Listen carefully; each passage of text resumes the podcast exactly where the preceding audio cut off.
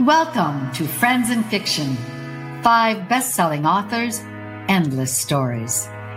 Friends and Fiction is a podcast with five best selling novelists whose common love of reading, writing, and independent bookstores bound them together. With chats, author interviews, and fascinating insider talk about publishing and writing, these friends discuss the books they've written, the books they're reading now, and the art of storytelling. If you love books and you're curious about the writing world, you're in the right place. Best-selling novelists Mary Kay Andrews, Kristen Harmel, Christy Woodson Harvey, Patti Callahan Henry, and Mary Alice Monroe are five longtime friends with more than 80 published books to their credit. At the start of the pandemic, they got together for a virtual happy hour to talk about their books, their favorite bookstores, writing, reading, and publishing in this new uncharted territory. They're still talking, and they've added fascinating discussions with other best selling novelists. So join them live on their Friends and Fiction Facebook group page every Wednesday at 7 p.m. Eastern, or listen and view later at your leisure. Well, hi everybody. We hope you had a fun and or peaceful 4th of July. And you know, we're friends and fiction. We are five writers and friends whose common love of reading, writing, and independent bookstores binds us together. Every week we come together to chat with each other and you all to support independent booksellers. And we are so glad you are here. So, of course, I'm Mary Kay Andrews. I'm your host tonight, and my latest novel is Hello Summer. I'm Kristen Harmel, and my latest novel is The Book of Lost Names, out in less than two weeks. Yay! I'm Christy Woodson Harvey, and my latest novel is Feels Like Falling. And I'm Patti Callahan Henry, and my latest is Becoming Mrs. Lewis. I'm Mary Alice Monroe, and my latest novel is On Ocean Boulevard and this is Friends and Fiction. As I mentioned earlier, an important part of our reason for being is to support independent bookstores, who, like so many other small businesses around the country, have been adversely impacted by the pandemic. Tonight, we'd like to tell you a little bit about our bookseller, and that's bookshop.org. Bookshop.org is an online bookstore with a mission to financially support local independent bookstores. And their mission says that we believe that bookstores are essential to a healthy culture. They're where authors can connect with readers, where we discover new writers, where children get hooked on the thrill of reading that can last a lifetime. As more and more people buy their books online, bookshop.org wanted to create an easy, convenient way for readers like you to get your books and support independent bookstores at the same time. If you want to find a specific local bookstore to support, you can do that at bookshop.org and they'll receive the full profit off your order. Otherwise, your order will contribute to an earnings pool that will be evenly distributed among independent bookstores. And bookshop.org says they also support anyone who advocates for books through their affiliate program, which pays a 10% commission on every sale and gives a matching 10% to indie bookstores. Now, all of the FNF, that's Friends and Fiction Authors books, and any other books we mentioned tonight on the program can be ordered through the link that you will find on the Friends and Fiction website. Whew, that was a mouthful. I don't know. and know. that's our show. Hi. Let's go drink some wine. I don't know about the rest of you, but we had a very quiet 4th of July weekend here. You know, normally our small town has a funky little parade where neighbors gather for a viewing party with ham and biscuits and a Bloody Mary cart, followed by picnic summers around our lake and a fireworks display. So, but you know, this year the pandemic rained on our parade. So instead, we we puttered around the house. I wrote. We had some socially distanced barbecue on our back porch with another couple. And since we can't go to our neighborhood pool this year except by reservation, on Sunday, we sat in a leaky inflatable kiddie pool. Oh, You know, Good sat. for you. Good and then we had you. ribs. What did you all do? we actually went sailing, which was really fun. We went with um, just like one other family, and it was a big boat, so we weren't on top of each other or anything. But um, we went out to Cape Lookout, which is like an island here, and it has this beautiful lighthouse and the water. It looked like the Caribbean. It was an absolutely beautiful day. Um, and then we they did have our fireworks. We did not have any parades, but there were lots of fireworks and. That's I love fireworks. Like I am just I a sucker too. for fireworks. Um, so I was probably more excited than the children to watch the fireworks. That's what I miss the most is the fireworks. They canceled all the fireworks in Isle of Palm and Sullivan's. And so for the beaches, they didn't want the crowds. So my children and friends were all in the house. So Marcus and I hightailed it up to the mountains. And it was really, co- I mean, it's kind of sad. This is like a religious holiday for my husband. He is actually a member of the Pyrotechnic Guild of America. Oh my oh, goodness. He's a little bit of a nerd that way. And so to miss fireworks is like missing church for him. Aw. So we went up, and you know what we did, which made it really special, is we watched Hamilton. And it was the first time I'd seen it, and now I understand what everyone was so excited about. And it felt quite patriotic to watch it on 4th of July. Now, Kristen, did you get to Disney World after all or no? You know, Disney World still isn't open. And it's funny you say that because that's our 4th of July tradition. Every year, actually on July 3rd, because they do their July 4th fireworks July 3rd and 4th. Um, it's a, tr- a tradition I've had with my mom for probably 20 years now. So we felt really sad. uh, We didn't get to see her on July 3rd. I haven't seen my mom since March. And uh, to miss those fireworks with her really hurt. But we did the same thing Mary Alice did. We watched Hamilton. so, Oh, yeah. It was so good. it was that eased So it eased good. a little, but man, I I um I I missed the fireworks and I really missed my mom. Yeah. Patti, what did you do? So we watched Hamilton, and then same I mean, odd woman out here. I know, and we Hamilton. we my sister-in-law one of the, my favorite people in the world serena was here and we did our best to memorize the entire king george song i'm going to send a fully armed battalion to remind you of my love we just thought that was the funniest song we'd ever heard He stole the But, um, show. He did. He- yeah fully armed battalion to remind you of my love but but we we had all these big plans for the parade we're going to do the golf cart and we'd ordered all this stuff to decorate the golf cart under the sea with her two little girls Oh, and when they canceled everything we decorated the golf cart anyway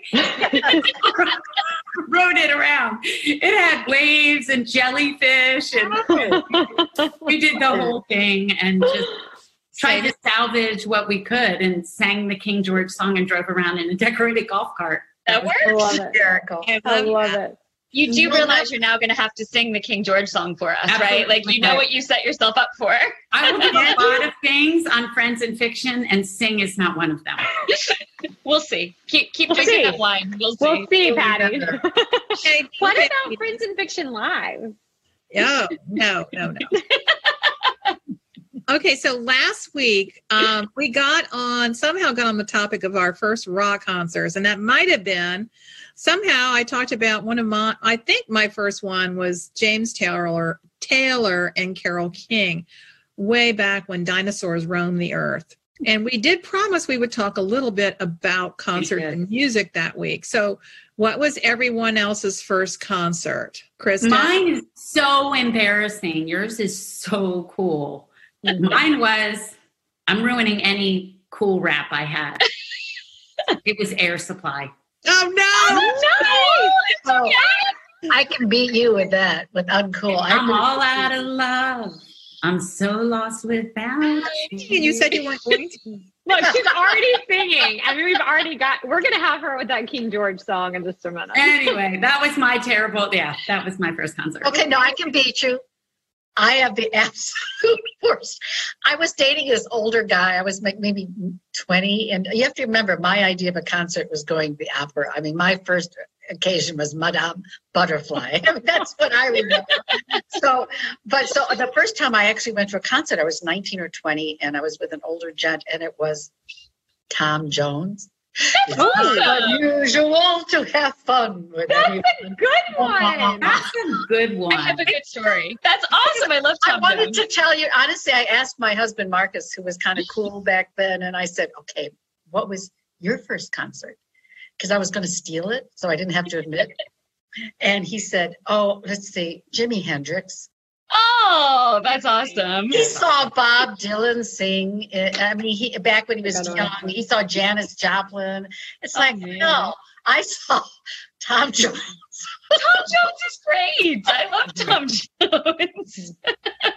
How about y'all? All right, Kristen, who was your first concert? so so my first by a very narrow margin was Paul McCartney, which is awesome. I mean, Oh. could, could there be a better first concert, right? Yeah. No. And then uh, I think it was just a couple weeks later I went to the New Kids on the Block. So if the if the schedules had been reversed, but so Paul McCartney.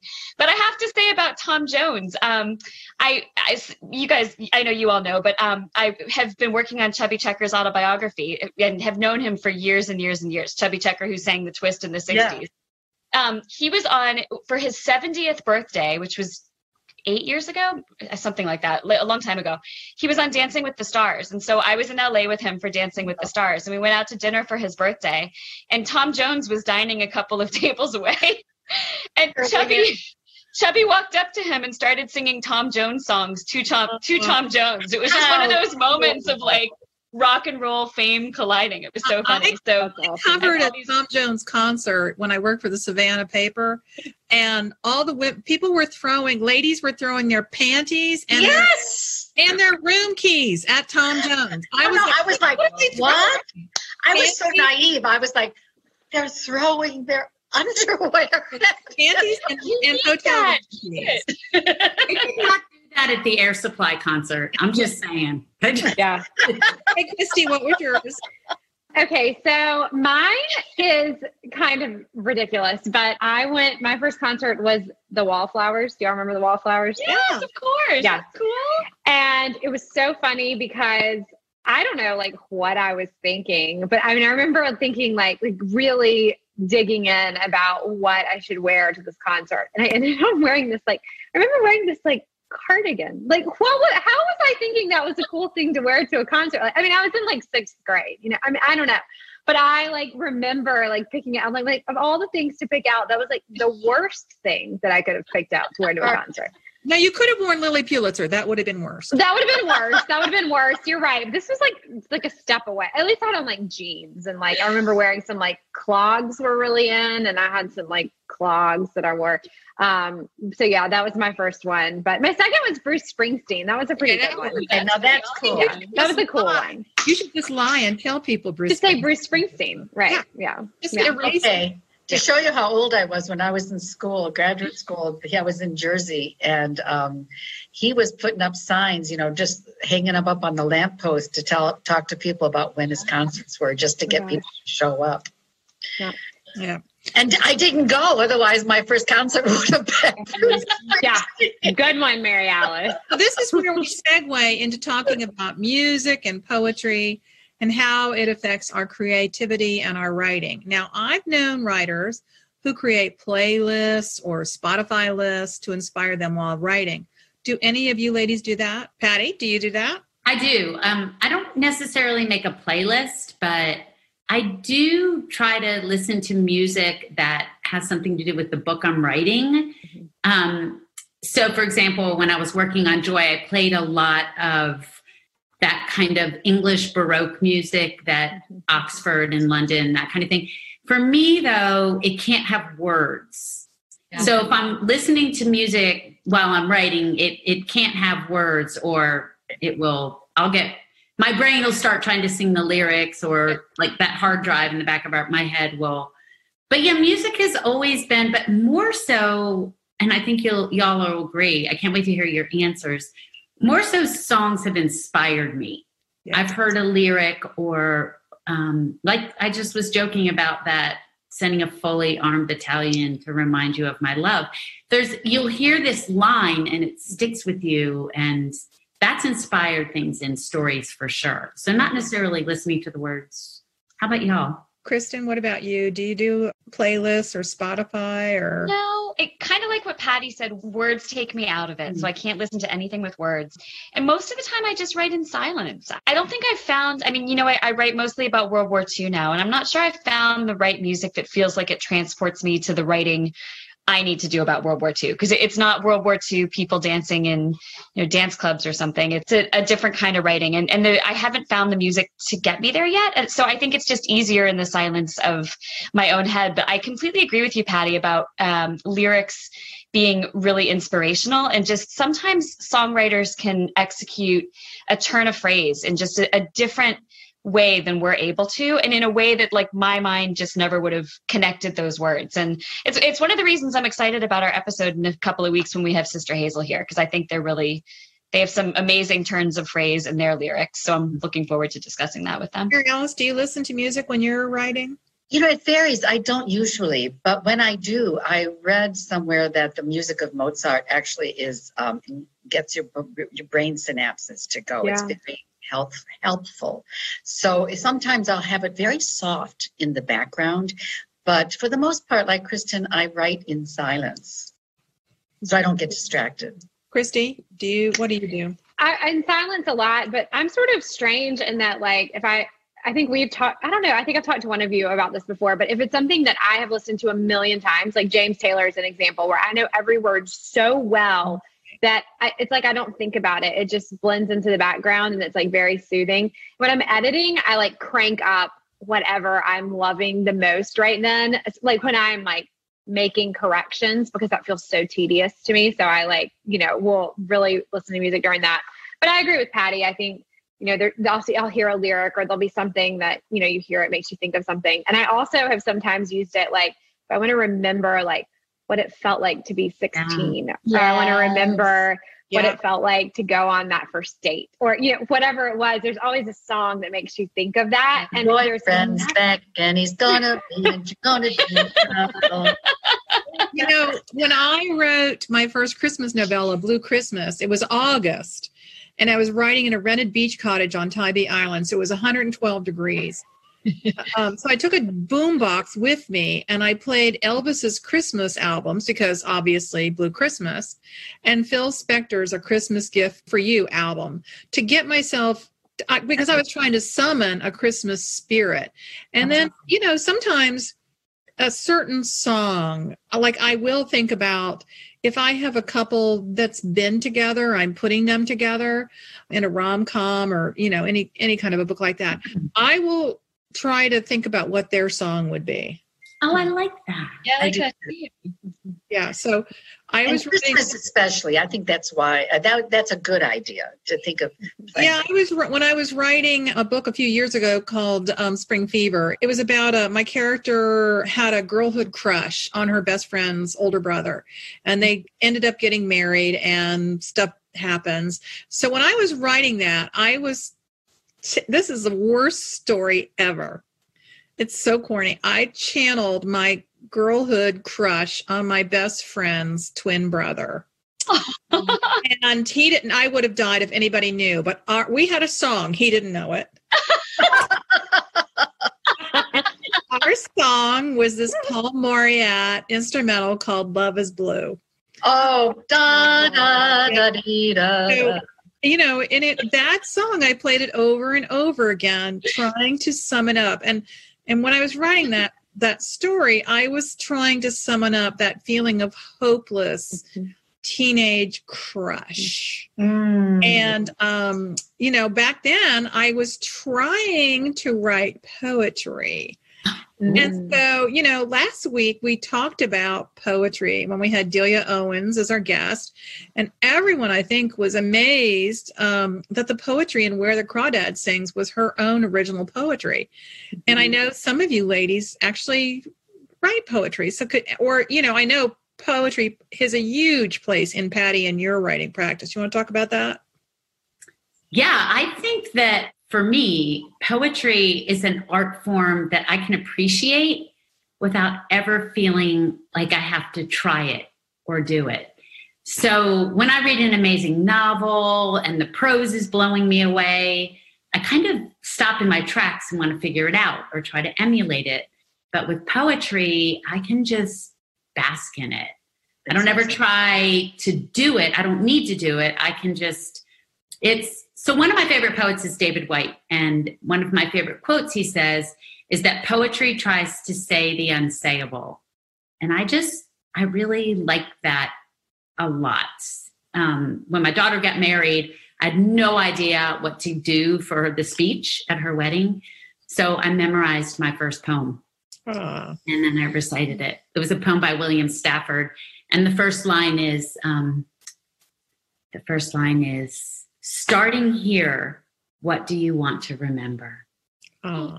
And he said what I couldn't say. So, and then when I feel out of sorts, I, th- I think y'all feel the same. Poetry is a very grounding thing to do. And like I said, I don't feel like I have to try and do it. So it's easy for me to enjoy fully. But do y'all do that? Do you listen to it? Yeah, I do. I mean, like you, when I'm writing, I don't like to read other novels ever mm-hmm. because, and it's that's why vacation is reading novels because you get to catch up. Because I don't want anyone's words in my head. But when I, I do read poetry a lot when I write novels because I think it's the most highest form of writing in that it, it's so each word is chosen and they express in so few words what is so profound. And so many times when I get stuck or I just want to be lifted or inspired, I'll I'll go to my favorite poets. We were talking last time about how this summer during the pandemic, it's been really refreshing to read poetry in the morning. Mm-hmm. Uh, we just read one poem we take turns, me and my sisters, and it's just sort of the, the most fun one were Mary Oliver. And I think why Mary Oliver is so accessible is she writes so it makes it look so easy. It's like yeah. Emily Dickinson in our day, you know, just very she makes it straight, as she'd say. And it's just like I think, wow, if I could I could do that. It's the old I could do that. But of course you yeah. can't. And we're friends with Patti, with a really wonderful, the, the poet laureate of South Carolina, who's Marjory Wentworth. Yeah. And she is this energetic woman who can just zoom in and write great poetry. Yeah. So I do write poetry, but not a lot of it. I've always been embarrassed to show it. That's what I said. You know, it's like, you know, it's not what I do. I'm not a poet, but I write it just because it helps me express emotions raw. Mm. Does that make sense at all? Mm. And so the only poem I've ever published was the one in is the one called Odyssey that's in on Ocean Boulevard. It's the first time that I published it. And I really love that poem. I mean, I really it nailed what I wanted to say in all my books about turtles. So there you are. That's beautiful. Christy and Kristen, does poetry speak to you or I write it sometimes, and I would sooner die than have anyone read it. But um, I really would. But I'm like, but sometimes I'll be like, that's really good, and then I'm like, is it or is it really, really bad? You know, you just don't really know. Um, but I, I am not. I've never been someone that reads tons and tons of poetry. I mean, I love Mary Oliver, and I know we all do. And I do think, you know, that what is it you plan to do with your one wild and precious life? Like that has to have changed everyone's life. I mean, that runs through my head all the time when I'm like trying to make a decision. Um, and it's such a good way to describe your life. And I think that's what you're saying, Mary Alice. Like she does make it look accessible, even though maybe it's really not. It's like we all think we can write haiku because it's only seven syllables. It's really hard. yeah. yeah. Do you do you write or read poetry? Or you have a four year old? I don't know when you would have time. well, my four year old and I were making up rhymes about gluteus maximus today. So if that gives you any idea of, of the level of poetry I'm working on, but um, I, my very my very first published piece ever it. when I was in fifth grade in the St. Petersburg Times on the kids page of the St. Pete Times was a poem I wrote called Mr. E and the Apple Tree. so my, my oh, you have to post it. I have I don't even know where I would find it. I don't know. It was when I was in fifth grade, maybe not even fourth grade, maybe. But um, yeah. So my first and only published piece of poetry. I greatly admire poets. It's something I, I don't think I can do. It's it's as mysterious to me as songwriting, which is another beautiful thing I wish I could do. Um, but I have been reading a book of poetry recently called When Rap Spoke Straight to God by a, a writer named Erica Dawson, who I met a couple years ago. We did an event together. She's a, a poet and a creative writing professor. And Oprah Magazine described it as a labyrinth of race, religion, rap, and wonder. It is uh, opening my eyes to things I didn't realize poetry could do. So I feel like every everything I hmm. read that's outside of what I myself am capable of, it, it, expands me as a writer and expands me as a person. So I'm I'm appreciating that. I love that. May I just say one thing about that? Because I was really intrigued you that you brought up about the hip hop.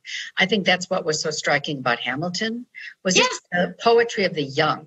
And as a as someone of a different generation, to hear that and the the power and the Yeah. beauty of it was phenomenal for me. And it made me realize, you know, these guys who started our country were young.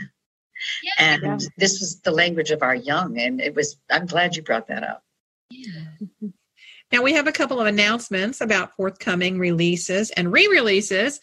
And I want to make sure everybody knows about them. Now, Mary Alice, I understand there's a gorgeous new reissue of the book club. Can you tell us about that? I am so excited. And I don't even have a copy of the book to show you. But if you go to my Facebook page or website, it'll be up. But it's called The Book Club.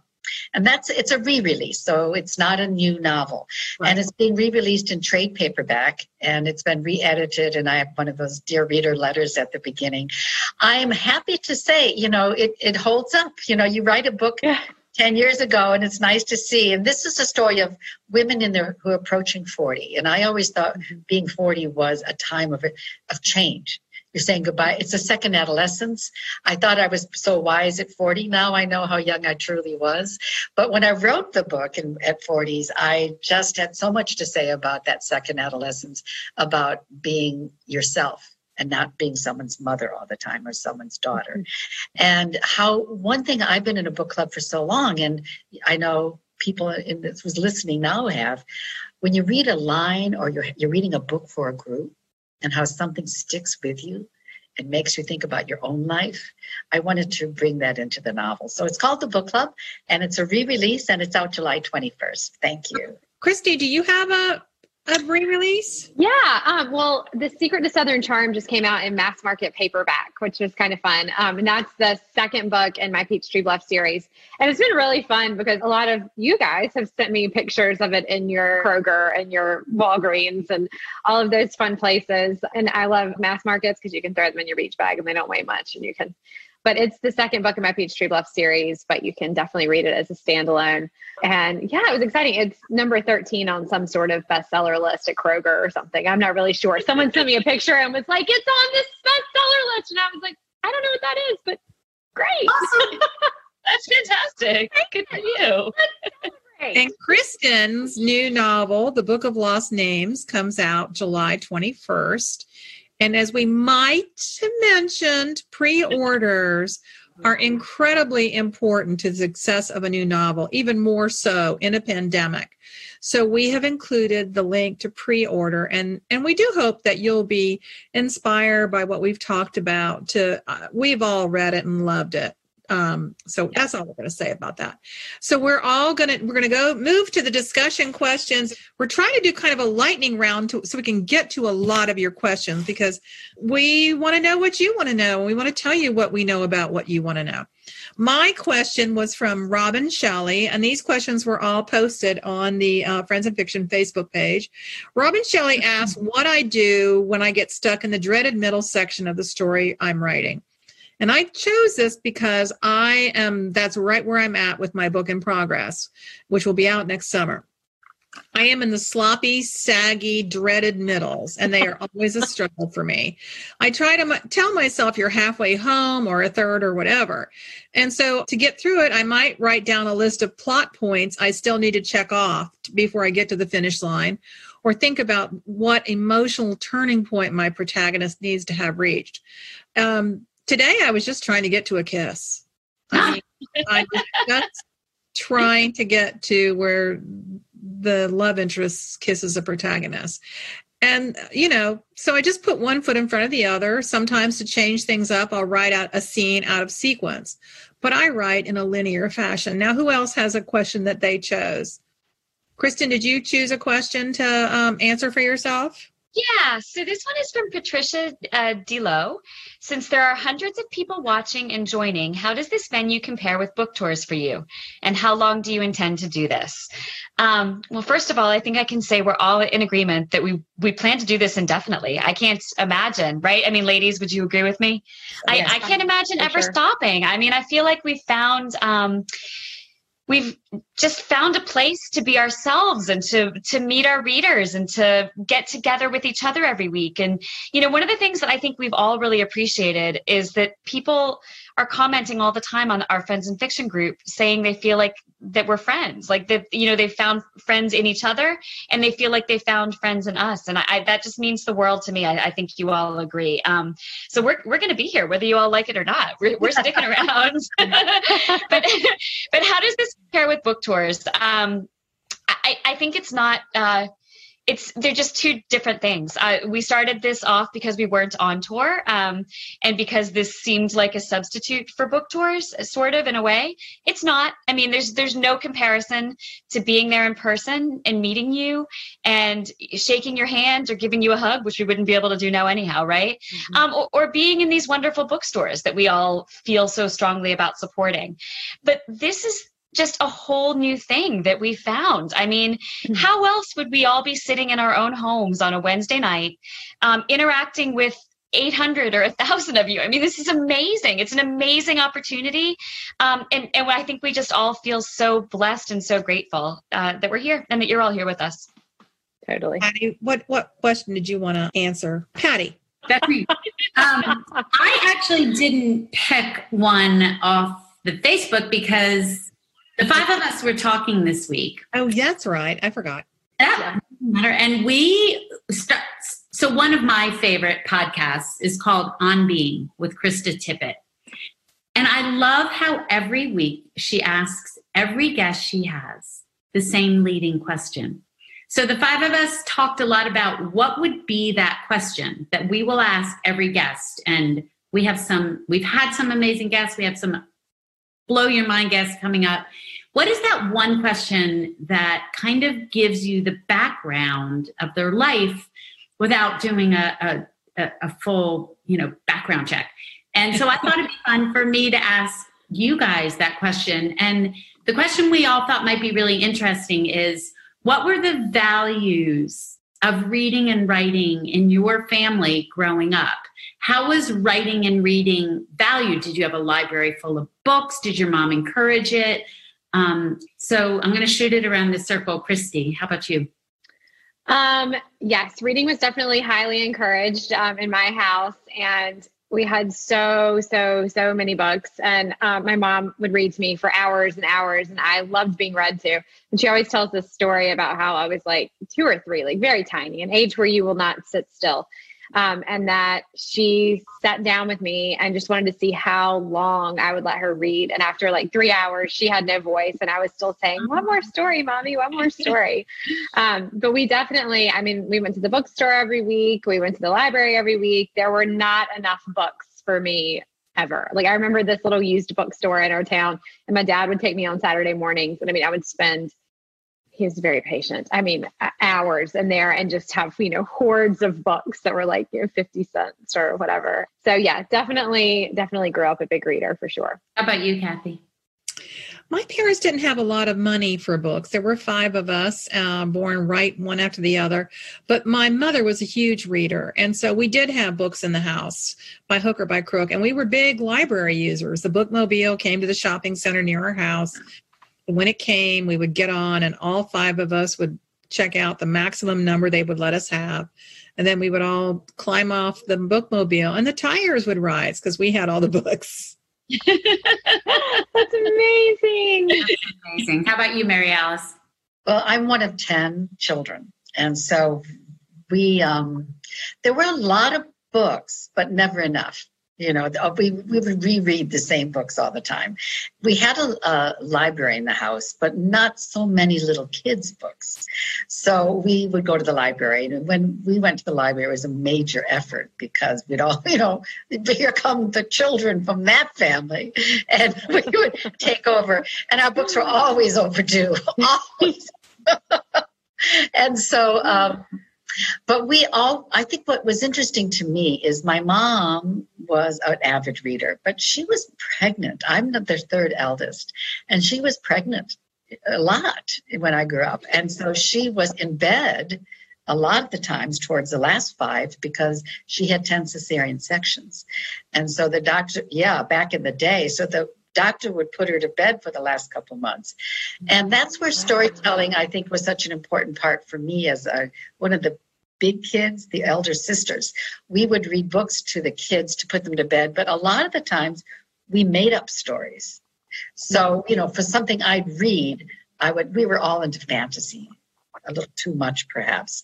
And we would, stories would be very much a part of our lives, but we read, but we also made them up to put the kids to bed. Because there's 10 of you, it's a whole nother scenario. It really is.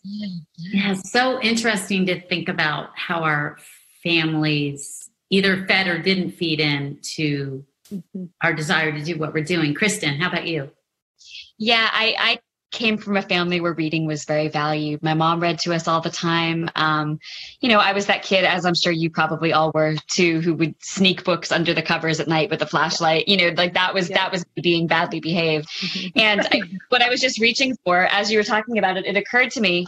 I had this book on my shelf Gus was a friendly ghost. And it, this is one of the few things I um, took from my grandmother's house after she passed away, because it's a book I have memories of her reading to me when I was a child. So, you know, I, I still I, am like tearing up. I read this to Noah the other day and it, it kind of brought my grandmother back. I was really close to her. I love her very much.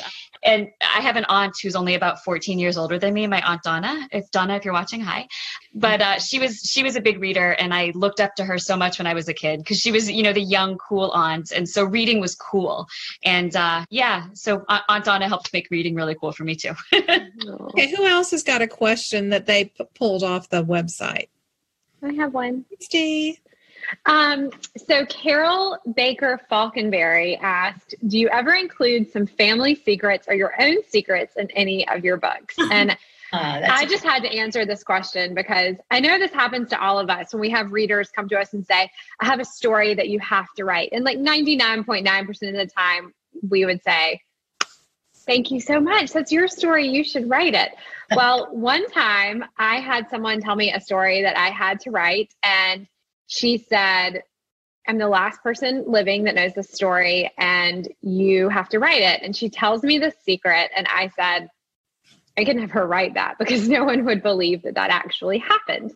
And so some of you probably know this story, but um, when I got the deal for my Peachtree Bluff series, I, I was not expecting to pitch an idea for a series, and I pitched it off the top of my head. And that was the secret. It popped into my head. And I swear it was like her coming to me from the other side because it was absurd. Like I thought I could never pull this off, but it was all I could think of in that moment. And I pitched that secret. Um, and the woman that became my editor was like, I have never read that before. so, um, so I was like, I have to answer that question because it was just it wasn't really the secret that she told me, but it was a takeoff of it. Um, and so it was, I just, I think it's so neat that something that someone else told me could have inspired three books, a whole series. That's amazing. That is.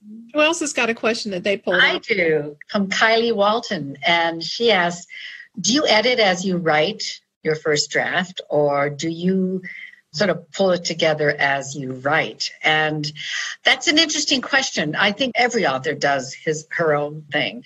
For me, I usually write fast, like we're doing our sprints, and I just write a lot of words. But the next morning, I always begin by reading over the previous words. And that gets me back into the flow when I do that. And a lot of times I'll I'll edit, you know, she wouldn't the dialogue didn't sound quite right. And I like to read aloud. So I do edit just that much during my first draft. And when I send the book in, um, then real editing begins after that. But the first draft is light. And um, do I cut and paste and move things around? No. I keep going forward because the goal for a lot of first drafts is to make sure the book is done. The book you have, you don't really know what you're trying to say in a novel until you're about a halfway through, and a couple light bulbs go off. So you can adjust as you move forward. So I my my recommendation to all young writers and what I do is I just get that first shitty draft done. Who else has got a question that they pulled? Is that it? I we think so. We also, um, who is pulling the live questions off the website? Yeah, so you guys, I have a few that I've saved that I've, I've just been watching them come in. But if anybody has one right now, You can ask it right now and I'll try to get to it. Okay, so the first one is oh, this isn't a question, but I just had to say it because I remember this too.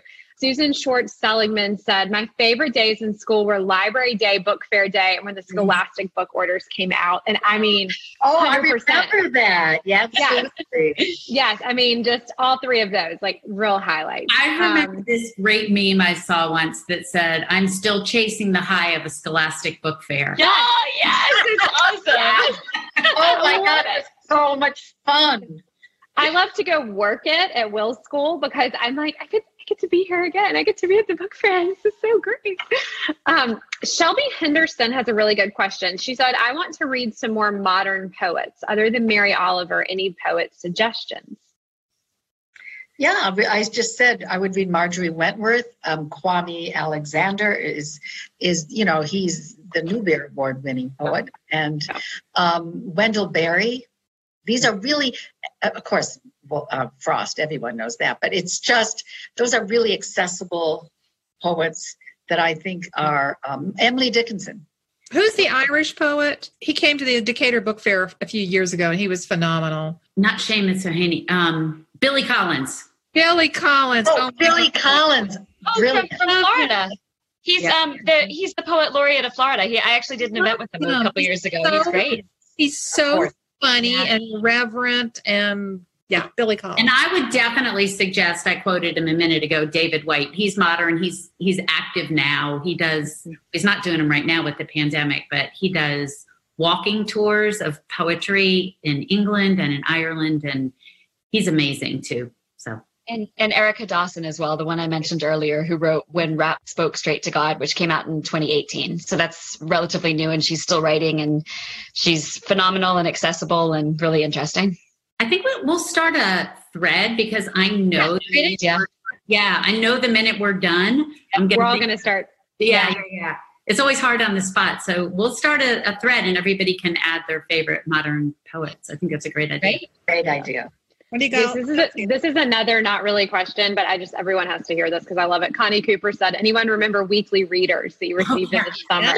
I mean, loved. I totally, I, I had totally forgotten about those.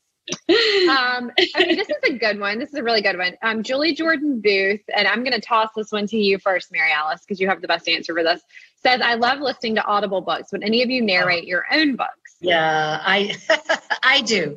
I actually um, always thought I wanted to, but I auditioned. I sent my tape to uh, Brilliance Audio, and they said yes because I always figured I didn't want to be the author who had that voice like this. I wanted to read her book. Me.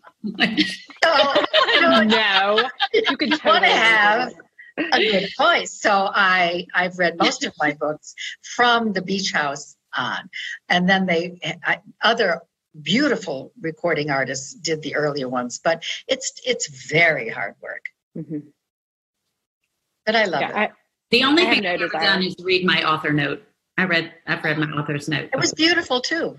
oh, Oh, I like But- that. Well, and you podcast very well, and that's kind of the, that's similar.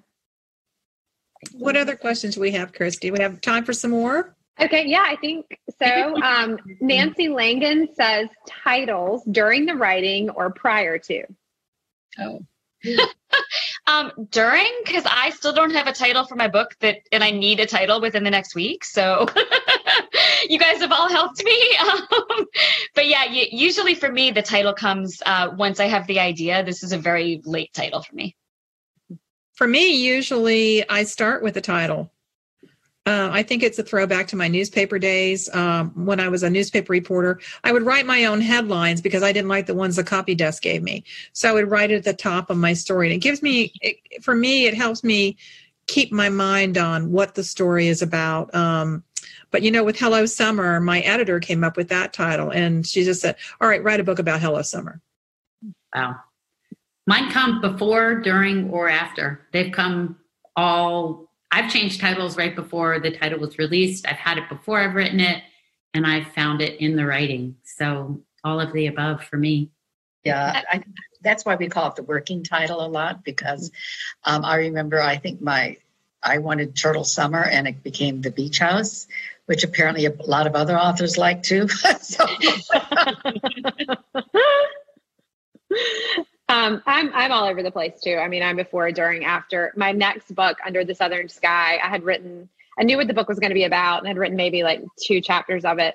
Um, and normally, mine come from a line in the book. Um, I had not written a line at all that was under the southern sky. But I was, I was on my spin bike. We were talking about this earlier today, and I just it just popped in my head under the southern sky, and I was like, "That's the title." And I was so shocked because I sent it and everyone liked it, which doesn't happen like that often. I feel like sometimes it's all over the map. Someone loves it, someone hates it, someone likes this better. So I love it when it sticks like that, and when everyone's like, "Yes, that's the title." And the hard part about titles is the harder you try to think of one, yes. the less likely you are to think of one. Can I get an exactly? Like, Patti, you came up. Yes. I remember with um, the summer guest. That was Patti. You came up with that title because I was I wanted to call it Whirlwind. I I loved that title, and my publisher said no, no, no, no, no, and I was duking it out. So I was talking to Patti and complaining and crying, and she says, "Well, what about the summer guests?" Everyone loved it. And there it is. So good. So good. I had a book title for Hissy Fit. I was taking a bubble bath and I was mad about something that someone had done. And I just thought to myself, I'm just going to pitch a hissy fit. And that was like, okay, that's the title. I don't know what the book's about, but that's what I, am going to write. awesome. And it's one of my favorite titles. One of my favorite. I just love that title. The great title. Oh, We're always jealous of Kathy's titles. She always says such. Yeah. yeah. Yeah. Hissy Fit was a good one. That was like one of that, that's a forever favorite book of yours for me. I love that book. I really, really love that one.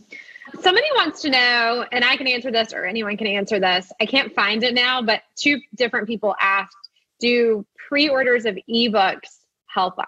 Yes. Oh yeah. yeah. All pre-orders, all pre-orders help. And so again, we're going to say Kristin has a book out in a few weeks. So if you're curious about ordering or reading it, now's the time because I mm-hmm. don't think a lot of readers truly understand that those few weeks right before mm-hmm. and at point of delivery are so mm-hmm. important. Well, and at this time, I mean, people are running out of books. The publishers are, you know, everything is slower. It's not like our normal shipping times and our normal warehouse schedules. And so if they know that you need the book, you're much more likely to get it. I think. True. yeah. Thanks for saying that. I appreciate it. Yeah. This is kind of a fast one. So Mary Nilsson Kinstra wants to know what are your favorite podcasts? Hmm. Oh, Patti's going to jump in on this one. I've already mentioned it. I think my favorite podcast is On Being with Krista Tippett. She interviews the most fascinating people everything from poets to authors to neuroscientists to astronomies to i mean there isn't a podcast she does that i don't find fascinating. And she has the long version where she interviewed them and then she has the cut version that's on npr but she's amazing. Wow. My guilty pleasure podcast. I haven't been walking much lately but when i do walk um, my daughter turned me on to young house love. Oh my god what is that? Oh, it's this couple, um, and they, you know, rehab houses and. Oh, they have a show, right? They have a yeah. TV show. Yeah. yeah. Well, uh, yeah. No, no, they're no, they don't have a TV show, but they've been they've been blogging and Okay. They just sold their house. They had two houses in Maryland. They had a beach house and they had a house outside of Richmond. And now they bought a house down uh, on the Florida Panhandle that they're redoing. So that's kind of my guilty pleasure. I love Makes that. sense. It would be. You love houses. Yeah. Mm-hmm. Okay, so that is it for questions, I think. Now, Kristy, do you have a writing tip for us tonight? I do. Well, it's a little less of a writing tip and it's a little more of an editing tip because, as you guys know, that's what I've been doing for the last two weeks. Um, and this is really simple, but I think we all do this. And we were sort of chatting about this in our text this morning. But there are certain words that we tend to overuse or say a lot. For me, it's just Yes. Well, I mean, there's a whole list of them. And so, about three books ago, I decided that instead of having to realize that every single time I wrote a book, that I would just keep a running list of them. And it, it varies from book to book, but there's some that just are over and over again. And so whenever I realize that I'm using that word way too much, I add it to the list. And then when I'm editing, I go through and search that word and I see how many times I've used it and then try to take it out when I can. So it's not really a writing tip, but it has saved me a little bit of time. And we're so used to reading our own writing. I think we miss some of those things sometimes. So it's um, it's been really useful for me. Isn't it funny how it changes with every book? Yeah. Yes. Maybe it's the character too. Yeah. The character's voice is different and they say a certain word a lot. Kristin and I were just sort of texting about that this morning briefly. Um, it's not just a word. Sometimes it's it's a point I'm making, and I'll say it so many times that it's like you know, like I joked this morning. Why say it once when you can say it seven times? Yeah. So exactly. you have to take it out. But I remember one time my editor said, Mary Alice, I think uh, they were always jerking their heads. She said, everyone in the entire book is.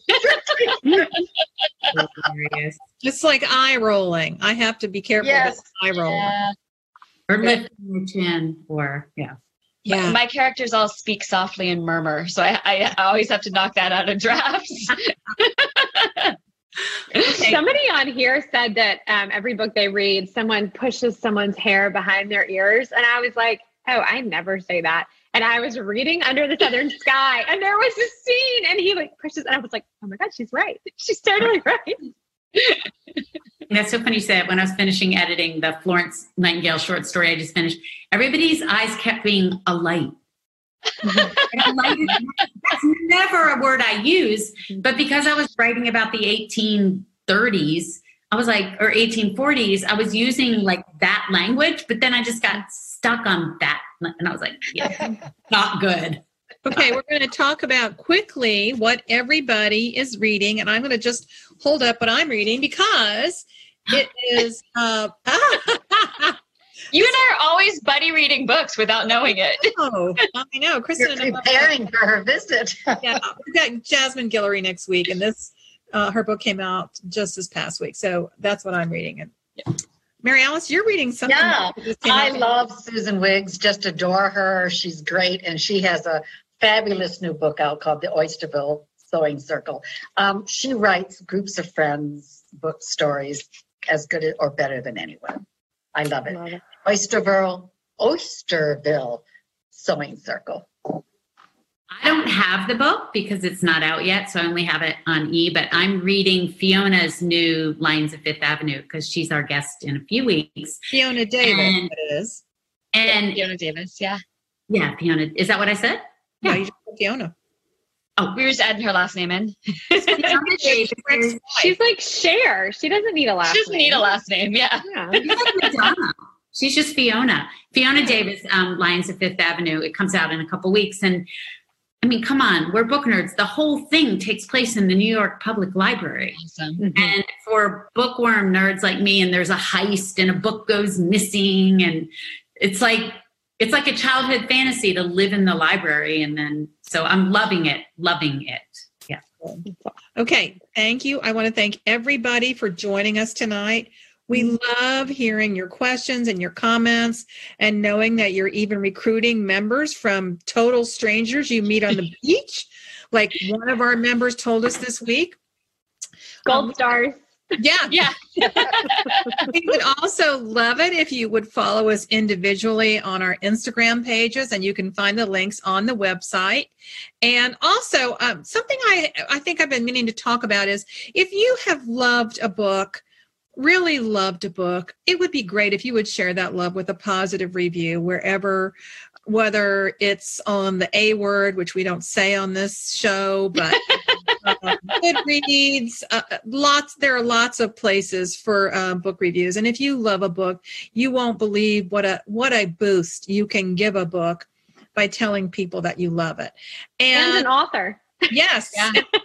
you know, last night I finished a book. Um, I've loved this book so much. It's called uh, The Sweeney Sisters. Lian Dolan, and at midnight I finished it and I fangirled her a message just to say, I love this book. I wish I had written this book. I hate you for writing it.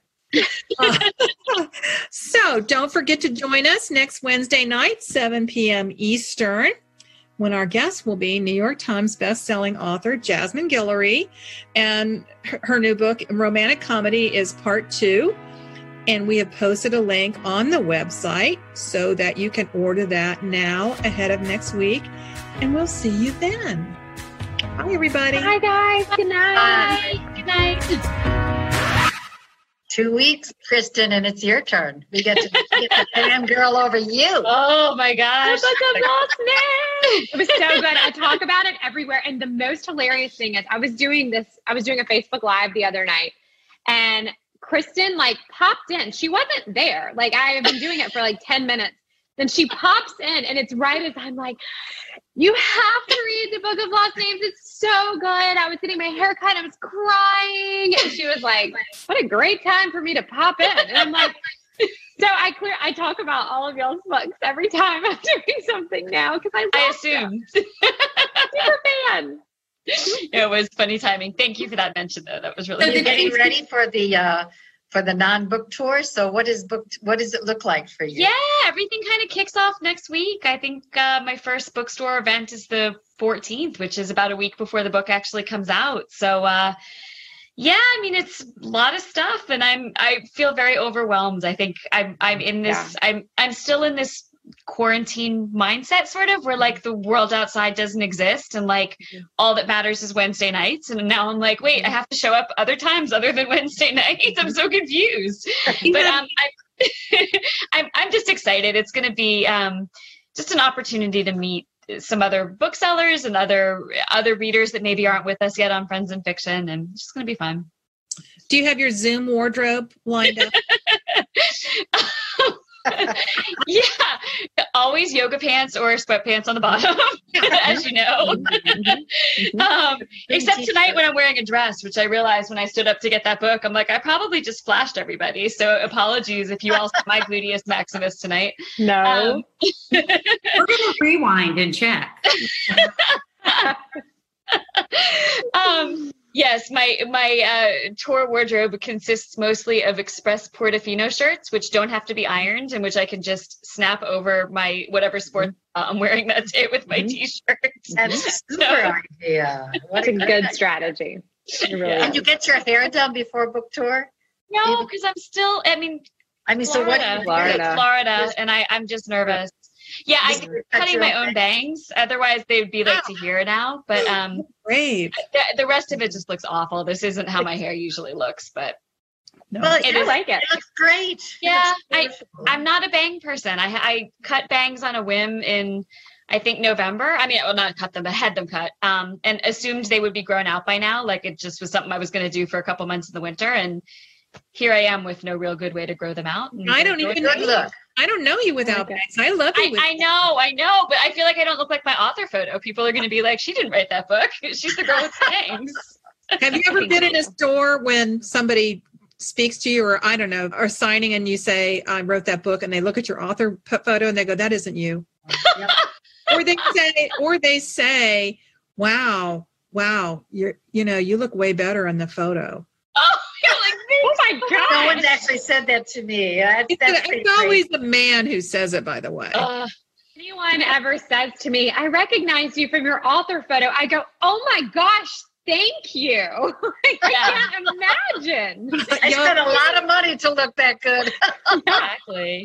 Yeah, I was at uh, I was having my mammogram yesterday, and it was pretty early in the morning, and I went to the wrong office, and you know I had on my mask, and there were two ladies there, and um, one was at the desk, and she turned around, looked at me, and she said, "I know you somehow." I said, Oh, "I don't, you know, all she can see is this."